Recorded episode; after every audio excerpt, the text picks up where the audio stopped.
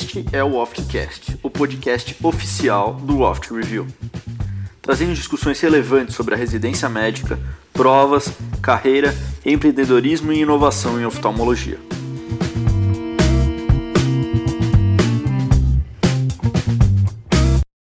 Sabemos que para nos diferenciar e alcançar o sucesso em nossas, nossas carreiras, temos que procurar nos especializar cada vez mais.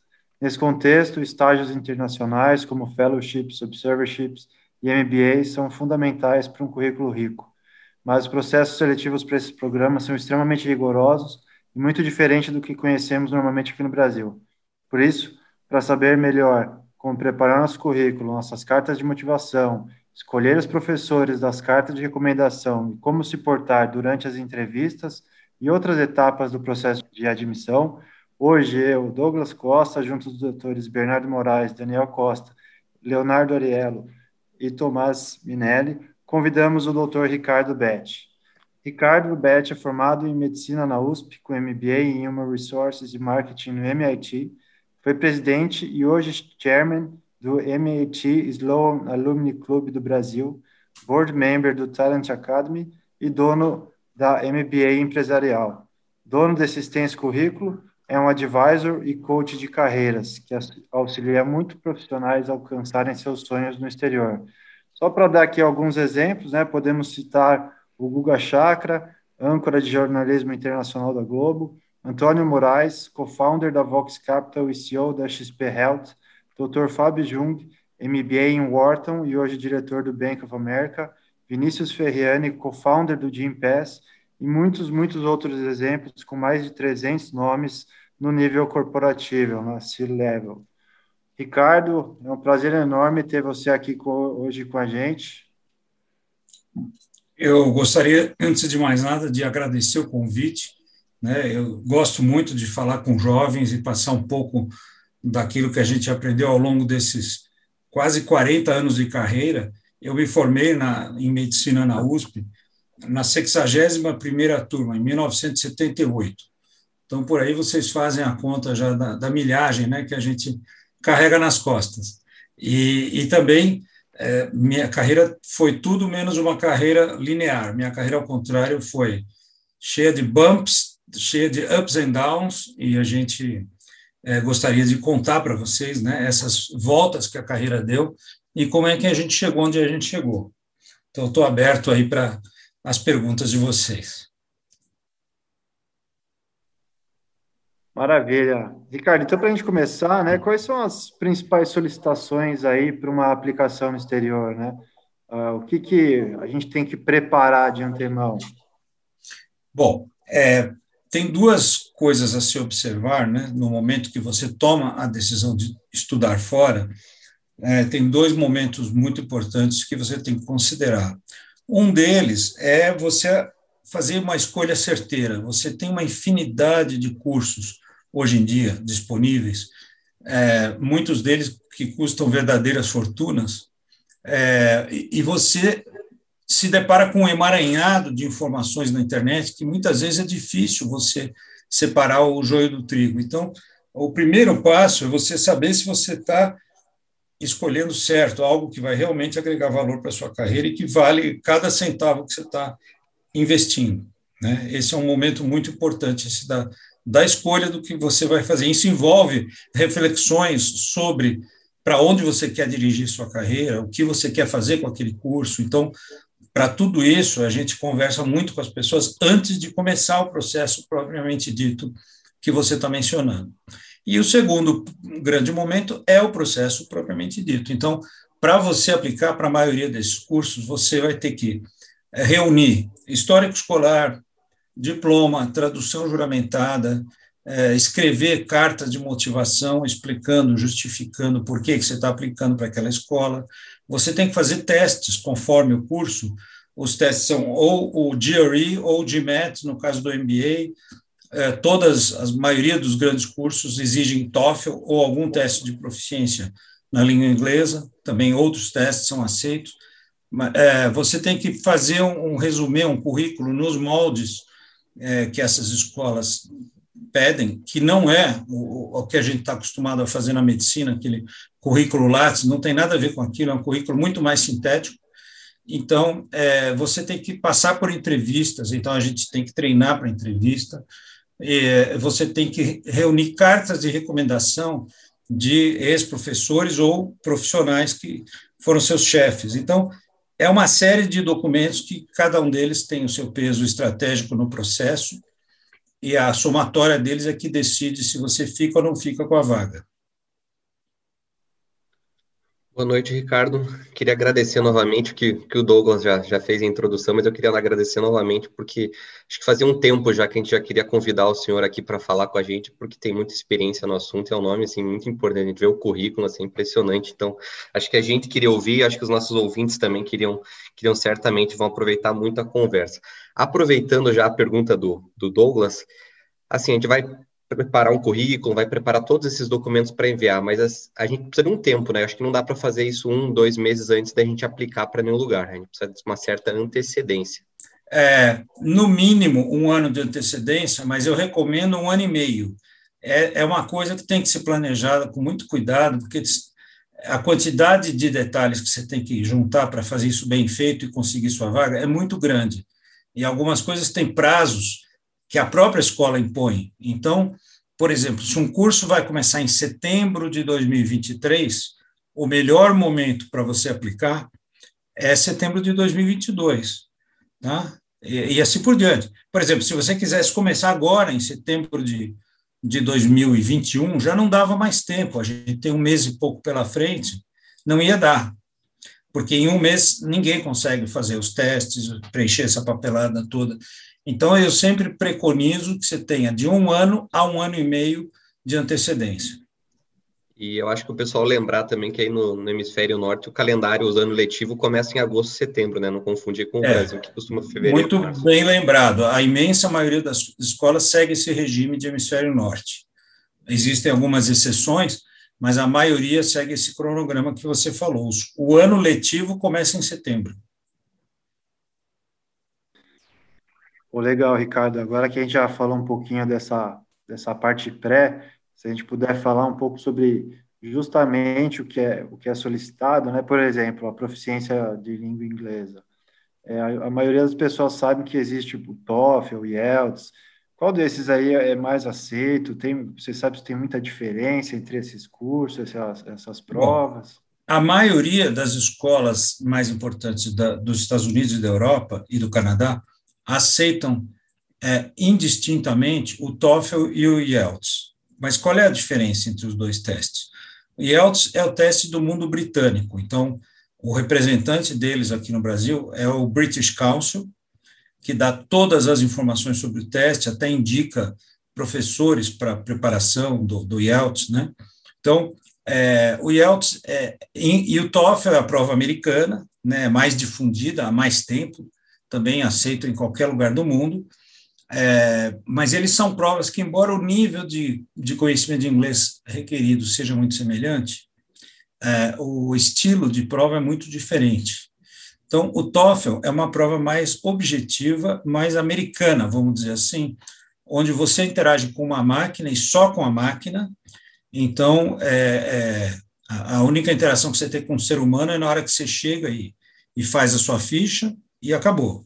Acabou a, encerrou a prova, você aperta um botão e vai embora. Você não tem interação com os seres humanos. Então, a máquina é que determina o ritmo da prova. Você não pode voltar, se você quiser voltar para uma. Né, deixar dormindo alguma pergunta, alguma sessão do teste para voltar mais tarde, você não pode fazer isso. Você só vai para a tela seguinte quando você resolveu a tela anterior. Então, o pessoal acha a prova, a crítica que eles fazem à prova do TOEFL é que ela é muito impessoal, muito fria, né, muito mecânica. É, e tem gente que gosta disso, né, dessa objetividade da prova, tá? E tem gente que não gosta, porque você não pode nem resolver uma dúvida, você não pode, não tem nem para quem perguntar, porque o cara que toma conta da sala, que é o único ser humano da sala, ele não sabe responder essas perguntas, tá? Então, o TOEFL é uma prova mecânica de você com uma máquina. Até a prova, a parte de speaking, é, é, se você gaguejar, a máquina te corta. Ela é, é, é programada para você falar continuamente as suas respostas né, no speaking. É uma coisa complicada. Já o IELTS é uma prova, estilo inglês, que eu considero muito mais humana, porque é, a hora que você chega, você é recebido por um ser humano, ele faz uma conversa com você, um quebra-gelo, aí ele fala, olha, a gente precisa fazer umas perguntas para gravar sua entrevista, a hora que você estiver se sentindo confortável, eu vou ligar o gravador. Aí ele pergunta para você: posso ligar o gravador? Você fala: pode, agora pode gravar. Aí você grava as respostas. É, durante a prova, você pode voltar, é, ter um caderno de perguntas, né, algumas até manuscritas, por exemplo, a redação, que você pode voltar atrás e, e mudar o que você fez, ou então é, deixar para fazer mais tarde, e você decide a ordem, como é que você usa o seu tempo. Eu fiz as duas provas na vida em diferentes momentos e eu gostei muito mais do, do IELTS. Tá? E as duas são igualmente aceitas. E o nível de inglês é muito parecido. Quer dizer, não adianta você também achar que, por ser uma prova mais humana, ela é mais fácil. Não é, não. É igualzinho. Mas é importante as pessoas conhecerem os dois estilos, porque quem não funciona bem num estilo talvez prefira o outro e se dê melhor, porque a parte psicológica nesses testes pesa muito, sabe? Você entrar tranquilo é uma coisa que pesa muito. Poxa, muito legal, Ricardo. Eu mesmo já fiz o TOEFL, realmente ele é bem mecânico e eu não sabia dessa diferença entre as duas. Acredito que nossos ouvintes, talvez alguns não sabiam também. Muito a máquina bom. te cortou lá, não, Doug? Não, não, graças a Deus. Bom, eu até, Ricardo, Douglas, é. só uma brincadeira sobre isso, mas que eu falo para muita gente, é que eu estou convencido, embora não possa provar, que a, o método inicial de triagem da correção dessas provas do TOEFL de speaking, ele é mecânico, ele não tem um ser humano ali corrigindo. Então, por isso esses parâmetros, tipo espaço, a máquina encontra um espaço, ela pontua negativamente se ela não te cortar, entendeu? Você perde pontos. Então eu brinco com as pessoas. É melhor você falar uma abobrinha sem hesitar do que a maior verdade da humanidade gaguejando. Sim, sim. E, e Ricardo, é, em relação ao currículo, né? É, um dos pontos é que nos Estados Unidos, por exemplo, em outros lugares, a, o histórico escolar, o currículo, ele tem muito peso. Né? E aqui no Brasil não, não se molda tanto isso porque o vestibular nem olha para suas notas anteriores, né? E aí eu quero fazer duas perguntas nesse ponto.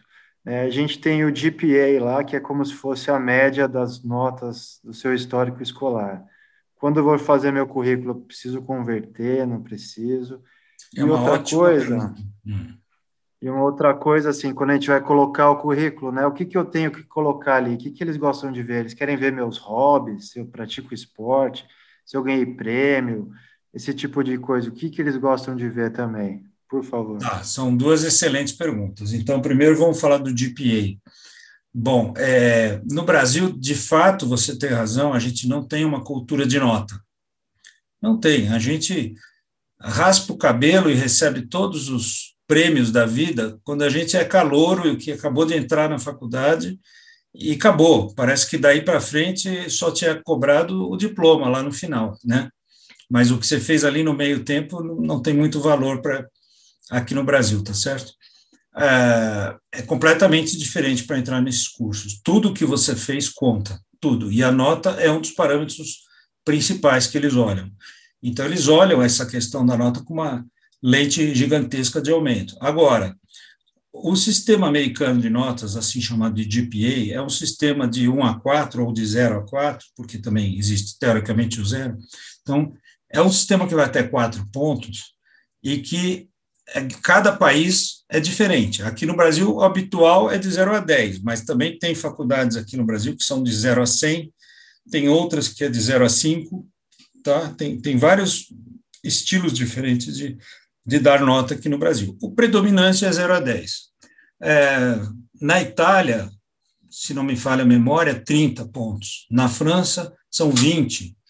Na Inglaterra, são 15. Então, cada país adota uma sua própria escala. de notas. E os americanos, naquela tentativa de é, padronizar tudo, eles querem converter a nota de todos os países para esse sistema de, de 0 a 4. E para isso eles fazem, eles cometem um grande equívoco matemático ou aritmético, que é tentar converter essa nota de qualquer país que seja para a escala de 0 a 4 usando uma regra de três simples. Quando isso, é, se você parar para refletir, é um absurdo é, é, estatístico, tá? Porque é, as escalas são diferentes, inclusive quanto à média de passar. Então, é, para passar nos Estados Unidos, você pode passar com média 1, é possível, na escala de 1 a 4. Tá? É a pior média, que é D, mas você passa. É, no Brasil, a maioria das escolas você precisa de 5, em algumas você precisa de 6, tá? outras até 7. Então, é, é, são escalas não comparáveis, de jeito nenhum. Você não pode pegar e converter. Mais um motivo que você não pode converter. É, lá a nota é comparativa. Então, se você tira 8,5, foi meu caso no MIT, eu tirei 8,5 na prova de, de microeconomia. Aliás, eu tive aula com o prêmio Nobel, ele ganhou depois o prêmio Nobel, né? mas não por minha causa. Então, é, ele é, era um cara super rigoroso e eu tirei 8,5, achei que eu estava bem na parada. É o professor Paul Krugman. É, pô, o resto da classe inteiro tirou 9 e 10. Então, a nota que eu levei para casa foi um C. Foi a pior nota que eu tirei no MIT, tá?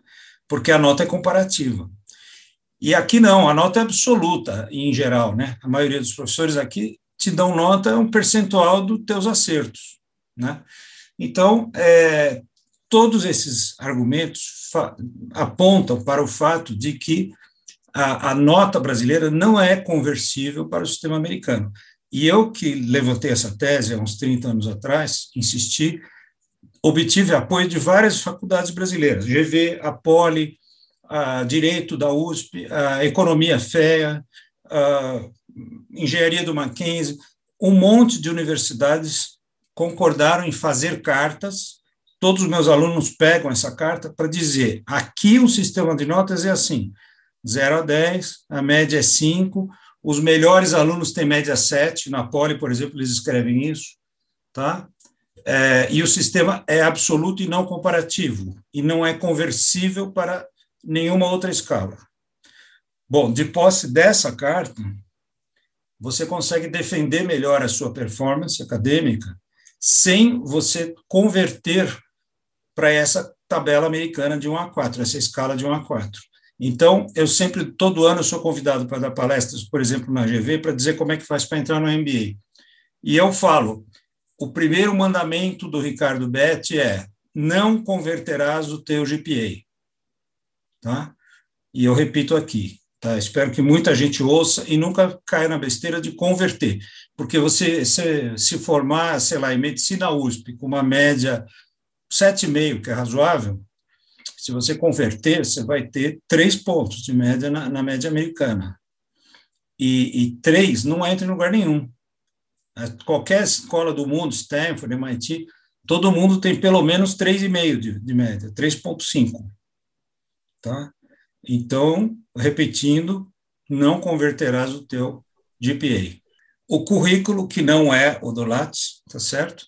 Em geral, é one page resume. A grande parte das escolas limitem uma página. Algumas deixam duas, mas a grande maioria é, pede uma página só. Por exemplo, o MIT, onde eu estudei, é inadmissível um currículo maior do que uma página, até porque cada aluno que entra lá, ele vai ter o seu currículo de uma página, fazer parte de um livro que eles vão encadernar e dar para os empregadores.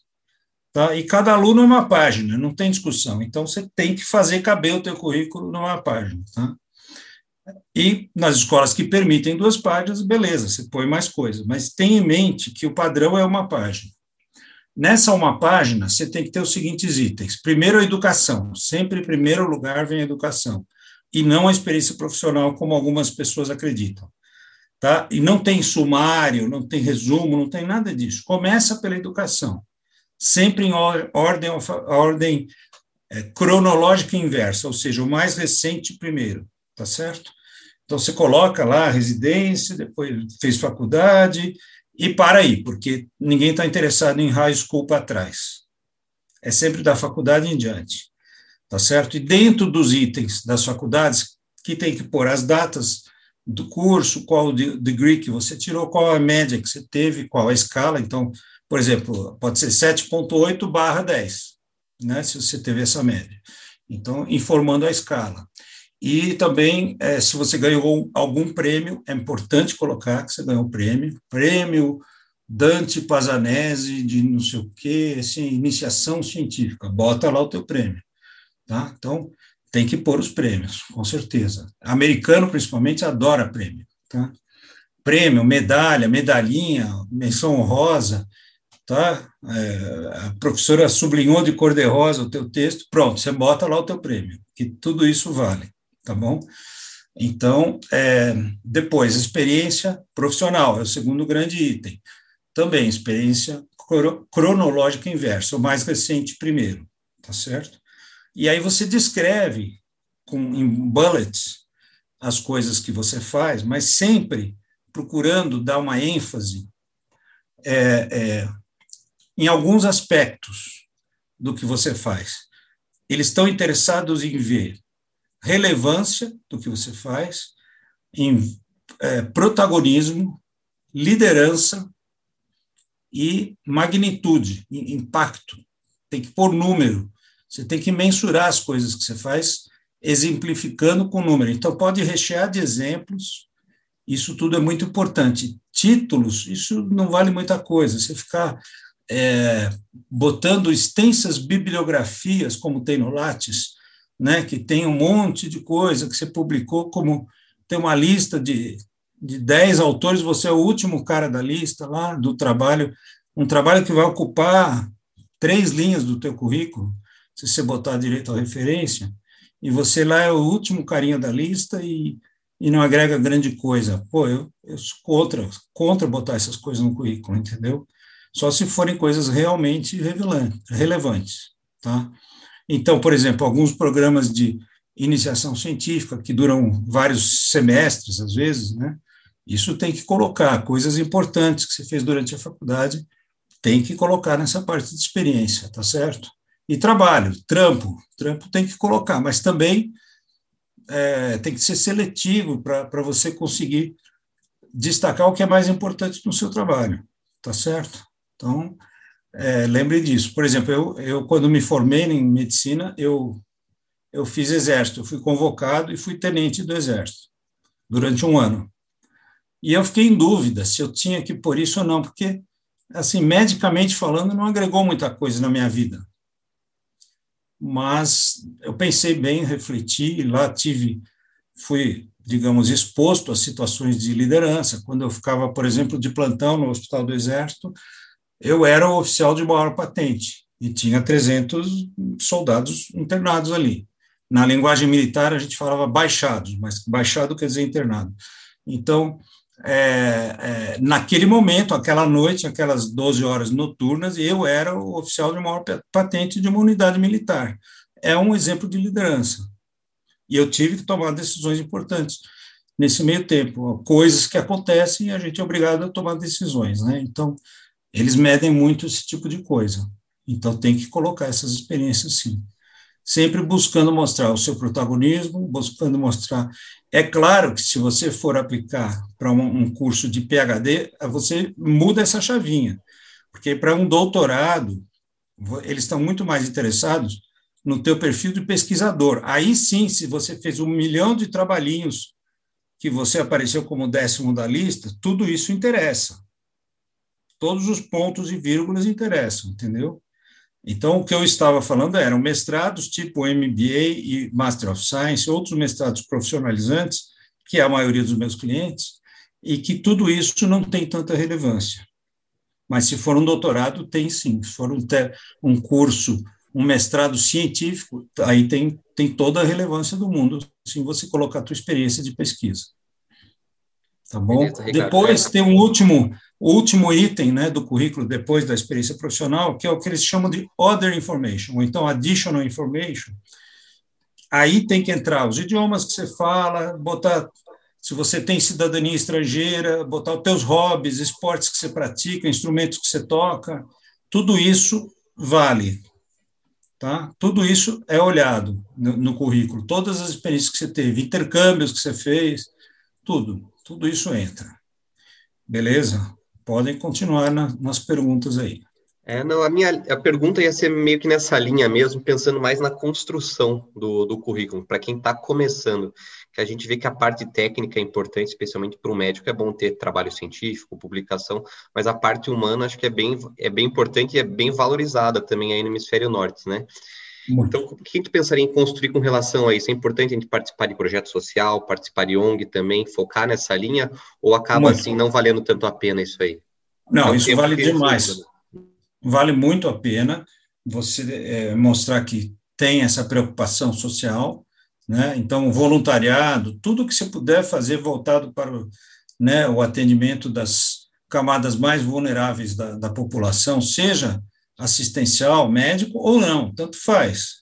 Às vezes também na educação, pessoal que dá, dá aula para é, alfabetização de adultos, pessoal que dá aula de educação financeira, para quem não tem educação financeira. Então, tem uma série de trabalhos voluntários aí que são extremamente interessantes e que o seu engajamento nesses trabalhos, a Covid, por exemplo, foi uma oportunidade muito grande, a pandemia, de você estar ajudando, além do seu dever né, de ofício e, da, e do teu trabalho, vamos dizer assim, você, além da conta, ainda ajudar é, tenham candidatos médicos. Esse ano eu tive dois candidatos médicos, né, que, que aplicaram para MBAs, e um deles, ele chefiou um desses hospitais de campanha, acho que de, de Guarulhos, não sei exatamente aonde, mas deu uma história maravilhosa, entendeu? Maravilhosa. Ele, ele realmente fez fez a diferença, tá? E a gente procura colocar isso porque isso é muitíssimo valorizado. Bem lembrado. Maravilha, Ricardo. E, e falando agora da carta de intenção, é, você tem alguma dica para confeccionar? O que, que a, o, o, o, os professores vão querer ler? O que, que eu escrevo? O que, que eu tenho que pensar? Isso. Essa carta é, se deu um nome bastante genérico, que é carta de intenção, mas é bom já passar para o pessoal os sinônimos né, disso, que conforme a escola chama diferente. Então, isso pode se chamar personal statement, isso aí pode se chamar statement of purpose, isso aí pode se chamar motivation letter, tá? E no fundo é, é tudo muito parecido, que é isso que eles pedem nos cursos de mestrado e doutorado além de outros documentos. Mas isso eh, vai aparecer com frequência nesses cursos que eu falei. Especificamente no caso do curso de MBA, é, é, isso é só uma das redações que tem que ser escrita. Eles, eles pedem, em média, três a quatro redações diferentes nos cursos de MBA. Além dessa, eles perguntam outras coisas. Tem escolas que perguntam qual o seu livro favorito, qual o seu filme favorito, por quê, por que, que você acha que tem um fit com essa escola, ou perguntam é, coisas variadas, tá? muito variadas. Descreva uma situação de liderança em que você ajudou uma equipe a, a produzir um resultado é, extraordinário. Tem, putz, aí tem uma variedade enorme de perguntas que eles fazem. Por exemplo, Stanford, que é uma das mais difíceis do mundo de entrar, eles têm uma, tinham uma única pergunta que eu mesmo, quando entrei lá em Stanford, 30 e poucos anos atrás, eu escrevi e continua existindo até hoje, só que hoje ela não é mais a única pergunta, ela é acompanhada de mais quatro. Mas na época que eu apliquei, era a única pergunta era esta: What matters most to you? And why? Né? E por quê? Porra, essa pergunta, me desculpa, mas tem gente que tem que fazer 10 anos de terapia para poder responder, né? Então, tem gente que não sabe até hoje. Né? O que mais importa para você? Pô, sei lá, cacete. E os caras ainda falam, é, é, o tamanho, é, na época eles falavam assim, é, é, the size is up to you, né? o comprimento, the length is up to you, but most people uh, feel comfortable to write between 8 and 12 pages. Né? Quer dizer, o cara fala isso na pergunta, que você escreve quanto quiser, mas a maioria das pessoas tá, fica confortável de escrever entre 8 e 12 páginas. Porra, eu já me senti obrigado a escrever no mínimo 10 páginas. E eu escrevi 10 páginas sobre o tema, What Matters Most to Me. Eu confesso que não foi fácil. Aí a, a maneira, hoje em dia é menor, hoje em dia você liquida isso aí com, sei lá, 700 palavras, ou menos, pouco menos. E tem outras perguntas, mas ainda 700 palavras dá umas duas páginas, ainda não é pouco. Então, como é que você encara uma pergunta dessas? A primeira, uh, primeiro conselho que eu dou é quebrar os problemas grandes em problemas menores. Isso funciona para qualquer coisa da vida. Tá? Se você encara um problema muito grande, tenta fracionar em problemas menores. Então, é, essa pergunta, what matters most to you, como é que você pode quebrar ela em fatores menores? Então, você pode pensar em todas as coisas, valores que são importantes para você. Pode pensar, bom, para mim o que é muito importante é a família, digamos. Outra coisa que eu dou muito valor é o trabalho. Para algumas pessoas também tem muito valor a religião. Então você vai lá e escreve família, trabalho, religião, Talvez outra coisa que interessa, que importa para muitos, claro que não para nós médicos, mas para muitas pessoas interessa, é ganhar dinheiro, né? Então você põe lá dinheiro. Então, depois que você listou, vai, quatro ou cinco coisas aí que são muito importantes para você, aí para cada uma delas você escreve um baita parágrafo, dando exemplos de por que, que a família é importante para você e como que você demonstra que ela é importante a você com exemplos. Depois, mesma coisa, o trabalho, mesma coisa, a religião, mesma coisa, ganhar dinheiro, e assim por diante. Ajudar o próximo, né? Ajudar a humanidade. Bom, então, daí que você listou as quatro, cinco coisas em fragmentos menores, você junta tudo e fica uma redação bacana, entendeu? É assim que eu oriento nesse tipo de pergunta. E cada pergunta é uma realidade, tá? Então, Aí tem as mais variadas perguntas que podem aparecer. Uma delas que frequentemente aparece é assim: descreva um dilema ético que você enfrentou e como foi que você resolveu esse dilema, né? Então, conversando aí com vocês todos, a gente sabe que é, muitos de vocês enfrentam dilemas éticos o tempo inteiro, né? É, faz parte da profissão. A ética do sigilo, a ética é, governamental, a ética interna da faculdade, enquanto a gente é aluno, principalmente quando a gente tem posições de liderança, né? E coisas acontecem muitas vezes é, fora da, né, do nosso da nossa alçada e do nosso conhecimento, mas você está num cargo ali que você tem que responder e aí surgem os dilemas éticos, né, o tempo inteiro. Então, esse tipo de pergunta tem que ser muito bem pensado para você responder, né? E, e claro que a resposta certa é uma que você fez o certo no final, não o que era fácil, você fez o que era certo. Né? E aí, cada um tem a sua história, tá certo? Outros exemplos de perguntas que eu poderia citar, e que caem também com frequência, é, é descreva, é, é, descreva não, é, é cite, mencione uma pessoa, um líder que você admira e por quê. Então aí. Difícil essa, hein? Complicado. Né? Escolhe lá o cara, fala, não, Bolsonaro, eu admiro por causa disso, disso, daquilo. É, Lula, eu admiro por causa disso, disso, daquilo. Aí você escolhe. Eu, eu, eu se fosse fazer aplicação para área médica, eu tentaria me ater a exemplos médicos. Eu não teria, jamais, eu teria, tentaria enveredar para política, né? Porque política é sempre um negócio polêmico. E outra coisa que eu não enveredaria é religião acho melhor ater-se a, a, coisas é, relacionadas ao teu trabalho, né? Beleza, Ricardo, a gente falou bastante de acertos até agora que a gente pode tomar nesse caminho, mas acho que é importante também o pessoal saber onde que a, a banana tá para não pisar nela, né? Então, o que, que, pode dar errado nesse caminho que a pessoa não deve cometer de jeito nenhum? A gente viu um deles, né, que comentou que é não converter a sua nota aqui do Brasil para o GPA. Tem algum Sim. outro exemplo de erro que também a gente pode cometer nesse caminho?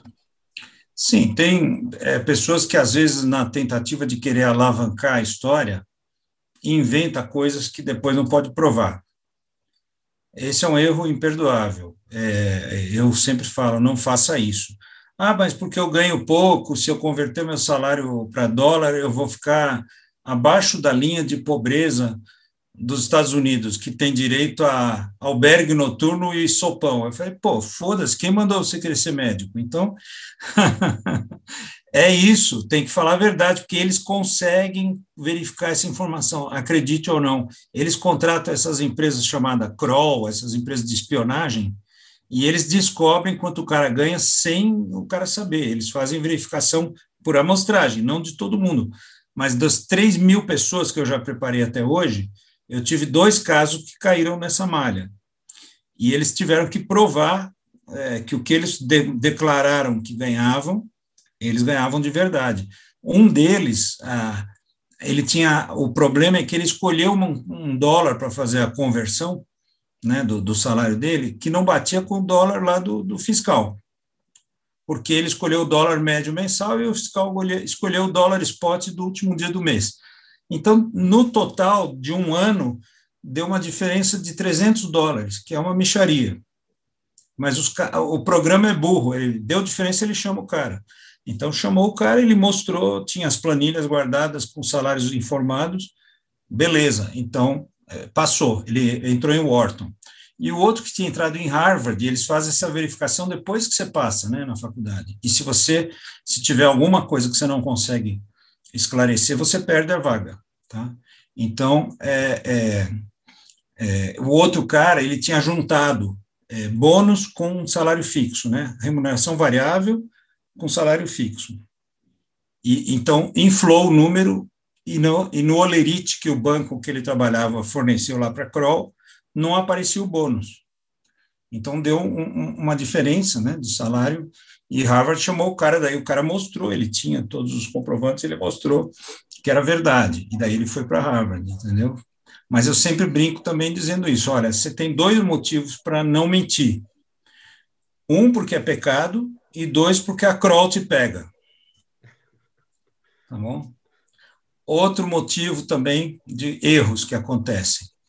É, na, na, mais pura honestidade, você ou o teu recommender, né, a pessoa que vai te dar a carta de recomendação, você troca o nome de, da escola, porque você está fazendo para várias escolas ao mesmo tempo, e você copia e cola um texto e sem querer você bota o nome errado da escola. Puta, cara, isso aí chama-se game over.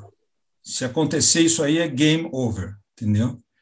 Não pode acontecer. Você tem que ler, leia em voz alta depois que você terminou o material, antes de submeter. Você tem que ler o texto para alguém escutar em voz alta para ver se você não cometeu essa besteira de, de escrever o nome de outra escola ali. E, é, ano passado aconteceu, não por culpa do aluno, mas por culpa do recomendador. Ele escreveu assim, mandou para o MIT, né? Ah, porque o fulano de tal é, tem que vir para o MIT porque ele tem o perfil de Stanford. Né? Puta, depois ele mandou cópia para o aluno no dia seguinte da carta que ele tinha mandado e o aluno viu o erro. Pô, ele ligou para mim e falou: é, é, ele fez isso, isso é grave? Eu falei: é grave sim, isso é game over, cara. Você não vai entrar de jeito nenhum, a menos que ele, recommender, entre em contato com a escola e informa o erro informa que você não teve culpa de nada, que foi ele que errou, e, e ele limpe a sua barra.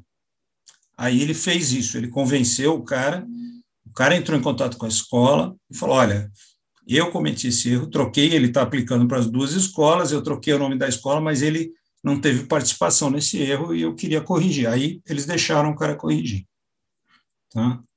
Mas esse é um erro que tem que tomar muito cuidado, porque todo ano alguém erra. Tá? Pior que pressa, o nome da namorada, né?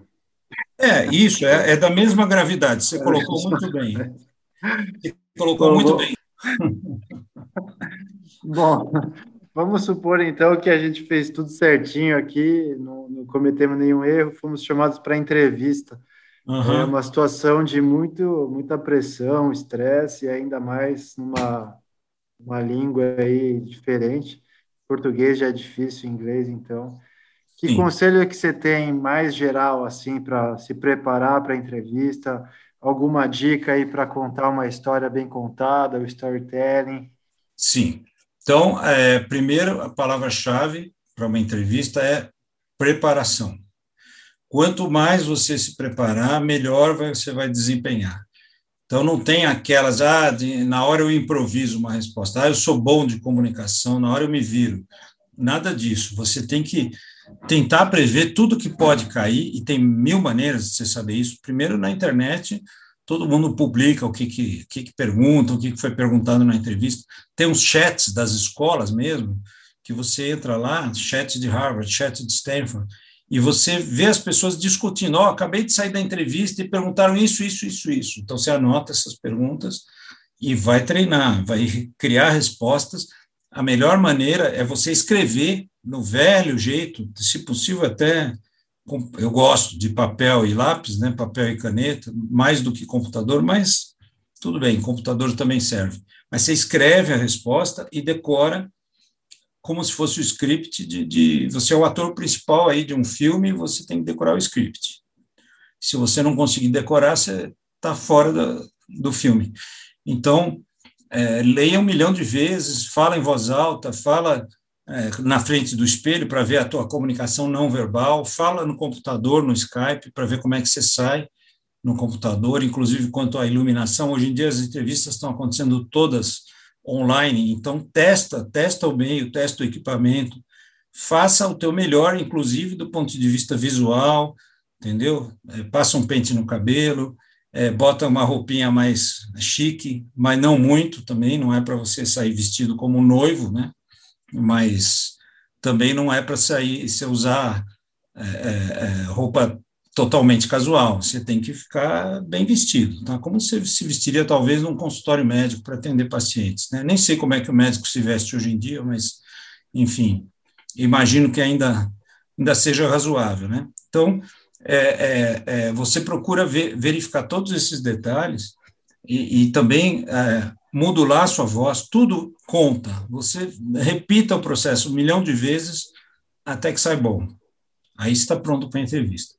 E ao conversar com pessoas como eu, ou como outras pessoas que já fizeram curso, você procura entender quais são as perguntas que são feitas e se prepara para ter uma resposta para cada uma delas. Essa é a melhor maneira de você se preparar. Então, deixa eu dar um exemplo. Tem perguntas que todo mundo faz, né? que são as que eu chamo de perguntas tradicionais. As perguntas tradicionais são aquelas: por que você quer fazer esse curso? Por que neste momento da sua vida? E por que nesta escola? Pô, isso aí você tem que ter na ponta da língua, os motivos de você estar tá aplicando, tá? Então você tem que decorar. E o cara que te entrevista, ele está esperando que você saiba na ponta da língua essas daí. Por isso que eu digo, tra tradicionais. Outra, conte uma grande conquista sua, né, que você obteve na vida e tal, da qual você se orgulha também. Você tem que ter uma grande conquista na ponta da língua. Mas daí os caras começam a fazer perguntas para tirar você do treinamento, para tentar obter respostas espontâneas.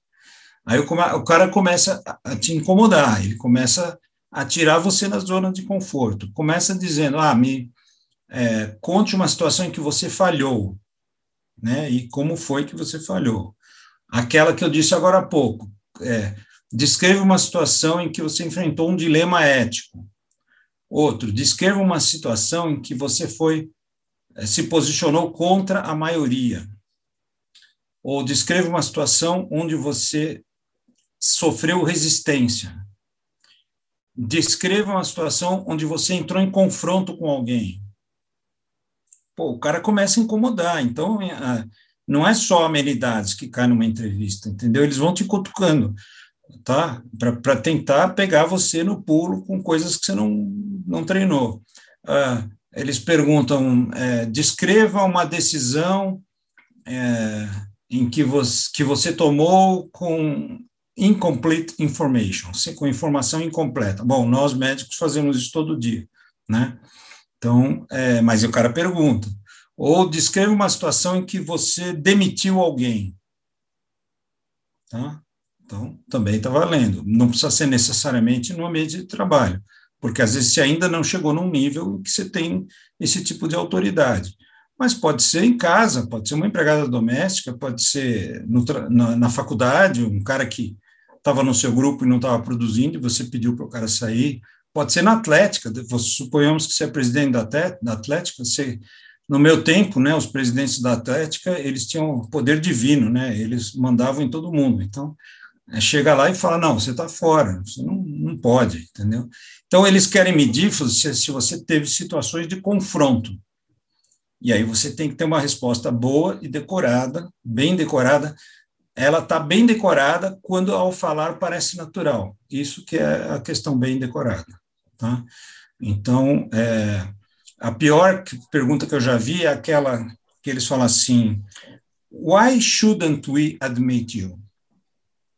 Tá? Essa, desculpe o termo, essa é foda, porque a, a tua, teu primeiro impulso, se você não preparou, é, você pensa assim, bom, eu, eu vou ser sincero, falar algum defeito meu, que aí eu me livro da pergunta. Ele vai achar que eu sou um cara legal, um cara sincero, né? Mas não, cara, essa é uma situação competitiva. Ele está comparando você com outros caras. Não é a hora de você ser mais sincero, agora é a hora de você fazer o melhor marketing de si mesmo. Não adianta tirar 10 de sinceridade e zero de marketing, tá? Então, tem um antídoto para essa pergunta. Você fala uma coisa que você não é bom. Então, por exemplo, if you are looking for some tech expert, um, um expert em tecnologia, then you shouldn't admit me. Não sou eu esse cara. On the other hand, if you are looking for an experienced oftalmologist né, que ganhou isso e aquilo, que ganhou não sei quantos prêmios, então você deve me admitir. Tá? Então, você inverte a pergunta a seu favor. Uma pergunta que foi desenhada para te derrubar, você consegue invertê-la para o teu favor. Então, é, tudo isso que eu estou falando são coisas treináveis.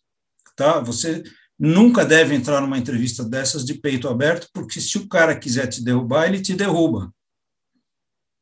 Tá bom? Então, quanto mais preparação, é que nem Olimpíada. Quanto mais o cara treina, melhor ele desempenha no dia. E eu acho que é isso mesmo que a gente comentou, né? É, a pessoa tem que estar preparada e preparada com bastante antecedência. Por isso que não dá para fazer isso dois, três meses antes, né? Porque é muita coisa, é, é muito aprendizado que você tem que ter ao longo do tempo. Aí. Exatamente. É, exatamente. Ricardo, outro, outro dia que conversei com você, você me contou uma, uma estratégia interessante, Star, para contar a história. Boa, bem lembrado. Compartilhar com a gente a, Sim, a técnica. Então é o seguinte: toda vez que perguntarem para você alguma história do passado, e, e, isso é 80% das entrevistas é sobre o passado, né? É, os outros 20% é sobre as suas intenções de futuro e por que, que você quer fazer o curso, mas 80% é sobre coisas que você já fez na vida. Então, é, tem uma técnica para você não se enrolar na hora e a tua pergunta fluir bem, a tua resposta fluir bem, que é a técnica chamada STAR. STAR é uma sigla que significa é, Situation, Task, Action e Results. Então, situation, primeiro você descreve o contexto do problema, da situação que você né, vivenciou, então qual era o contexto, depois você descreve task, que é qual era a tarefa, T de task, a tarefa ou desafio a ser cumprido, enfrentado, tá, o que, que tinha que ser feito, Daí, action é o que você realmente fez ou foi capaz de fazer, tá? E results é o que, que deu. E esse results eu gosto que você inclua também o aprendizado, porque toda experiência leva a um aprendizado. Então, é isso: situation, task, action e result barra learning, tá bom?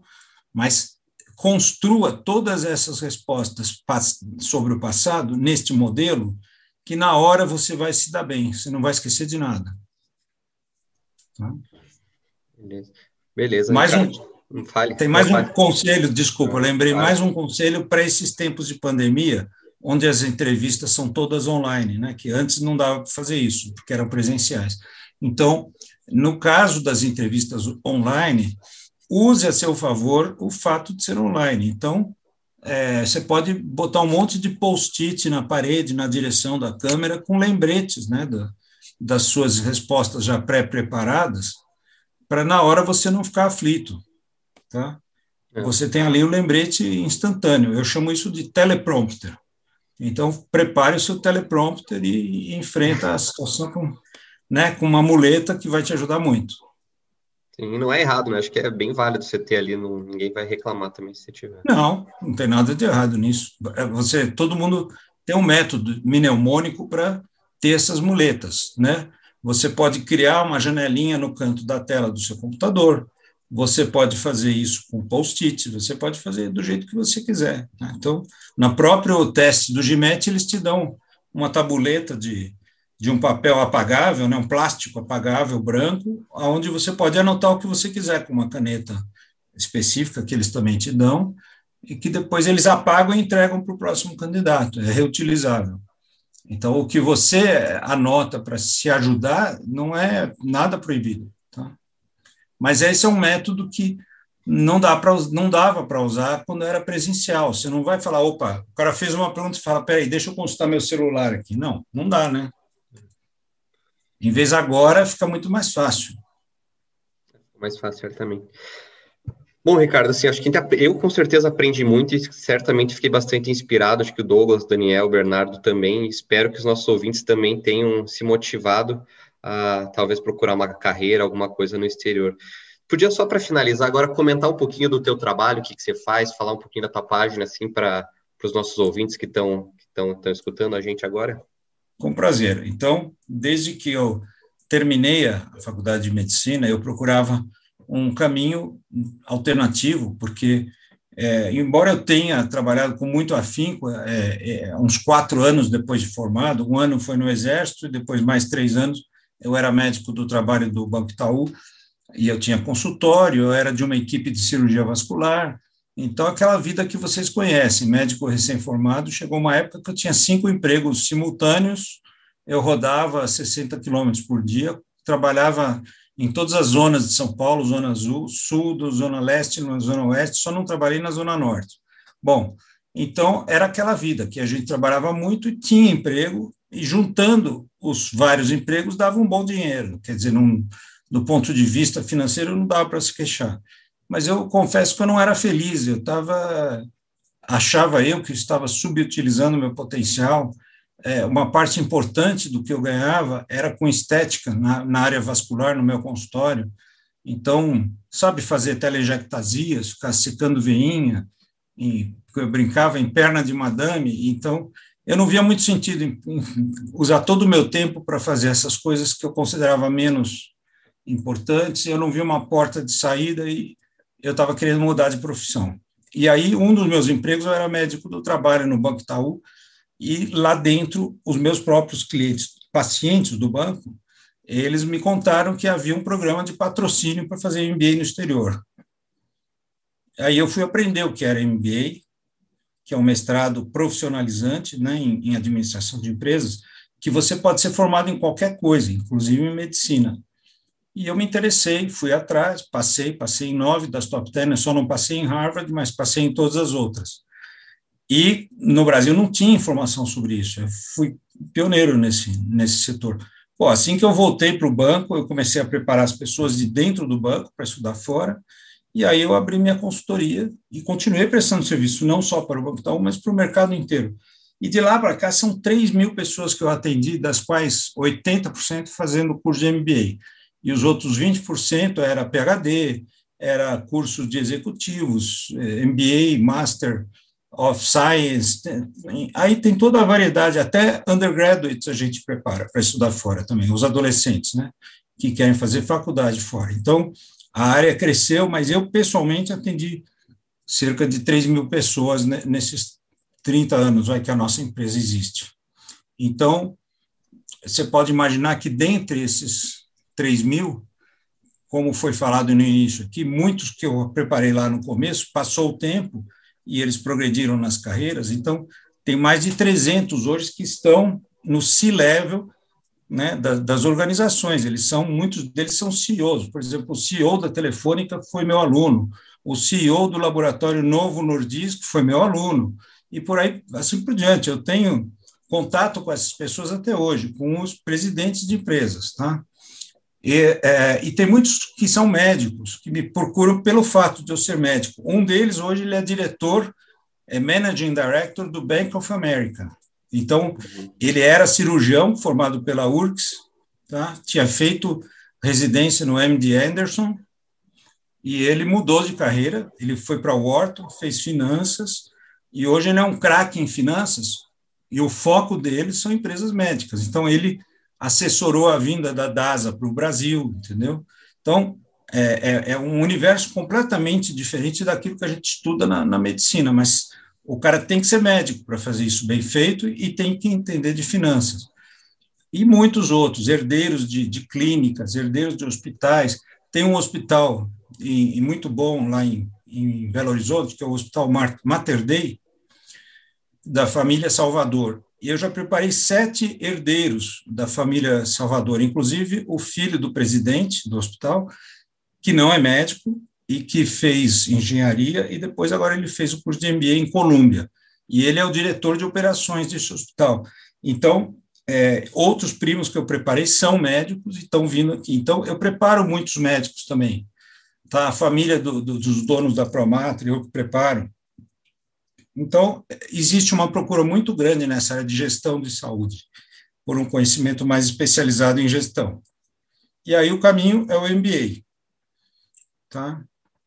E também, vez por outra, aparece algum médico médico. Como tem aquele zagueiro zagueiro, aparece médico médico, né, querendo fazer curso realmente de especialização em medicina.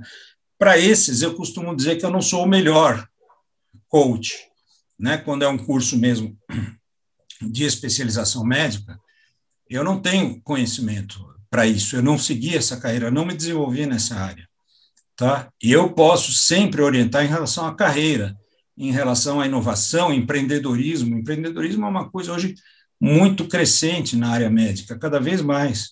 Então, seja na área de medical devices, seja na área de assistencialismo de, de seguros, o pessoal está inovando para burro, tá? É, eu preparei a, a, a, sócia fundadora daquele Boa Consulta, eu preparei um dos fundadores do Doutor Consulta, e por aí vai. Tem uma série de empreendedores da área de healthcare que passaram comigo. Né? Então, é, é, é crescente esse negócio na área de saúde. E aí tem as mais variadas especialidades, né? Tem é, principalmente radiologistas, como eu disse, eles estão sendo substituídos pelas máquinas. Né? Então, eles estão é, ficando espertos e estudando gestão, porque não vai ter tanto emprego como tinha antigamente. Oftalmologista também, né? É, aí eu não sei. É. Aí eu não sei. Vocês que me dizem. É. Ricardo, é, eu queria agradecer mais uma vez. Muito obrigado pelo papo, foi muito bom. A gente aprendeu aqui desde o começo quanto tempo que a gente tem que começar a se preparar, o que a gente tem que preparar, como tem que se preparar. Com certeza foi muito aprendizado para a gente, para os nossos ouvintes. Então, pessoal, valeu. Esse foi mais um Oftcast. Até semana que vem. Uma boa noite, boa tarde, bom dia para todos. De novo, obrigado pelo convite. Boa noite. But I